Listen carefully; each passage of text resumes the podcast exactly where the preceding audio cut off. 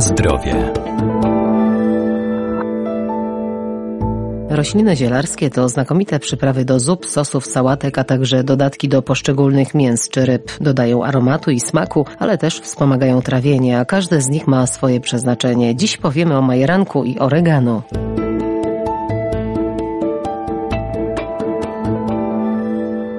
Zioła obok walorów smakowych i zapachowych zawierają szereg ważnych składników mineralnych i witamin. To nie tylko bogactwo smaku i energii, ale także składników odżywczych jak białka, cukry czy błonnik. Pospolity majeranek zawiera także cenne olejki eteryczne. Ta znana roślina lecznicza i przyprawowa działa przeciwzapalnie i antybakteryjnie, ułatwia trawienie i pomaga w walce z przeziębieniami. Majeranek to właśnie roślina, która jest i rośliną przyprawową i ważną rośliną leczniczą. Ziele majeranku to jest surowiec farmakopealny, który służy do wytwarzania leków roślinnych. Profesor Renata Nurzyńska-Wierdak, Uniwersytet Przyrodniczy w Lublinie. Przede wszystkim stosowanych w chorobach układu oddechowego, w chorobach przeziębieniowych, maść majerankowa, czy różne mieszanki ziołowe zawierające majeranek działają udrażniająco na układ oddechowy, przeciwbakteryjnie, przeciwwirusowo, działają przeciwzapalnie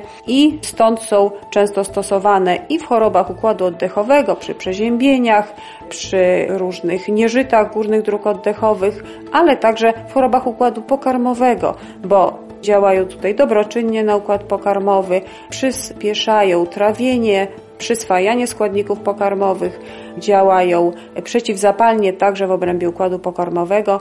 Tak więc nie bez powodu ziele liście majeranku stosowane są do dań ciężkostrawnych, mięs czy potraw innych, które są pewnym obciążeniem dla naszego układu pokarmowego, a dodatek takiego surowca sprawi, że ten pokarm będzie łatwiej strawiony i lepiej przyswojone z niego wszystkie składniki odżywcze. Na zdrowie.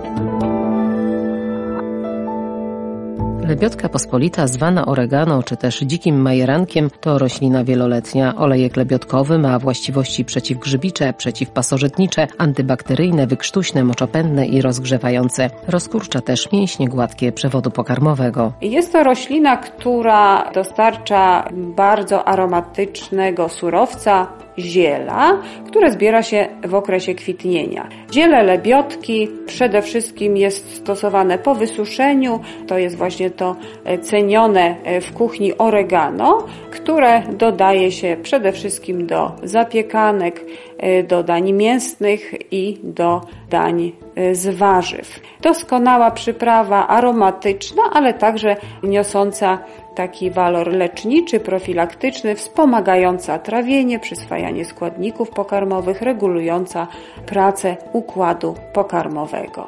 Lebiotkę można posadzić w ogrodzie, można też ją uprawiać w pojemnikach.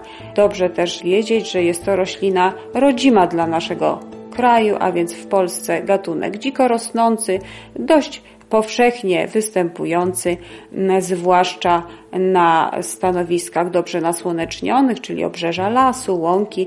Tam w czasie letnich wędrówek można spotkać tą roślinę i również pozyskać surowiec ze stanu naturalnego.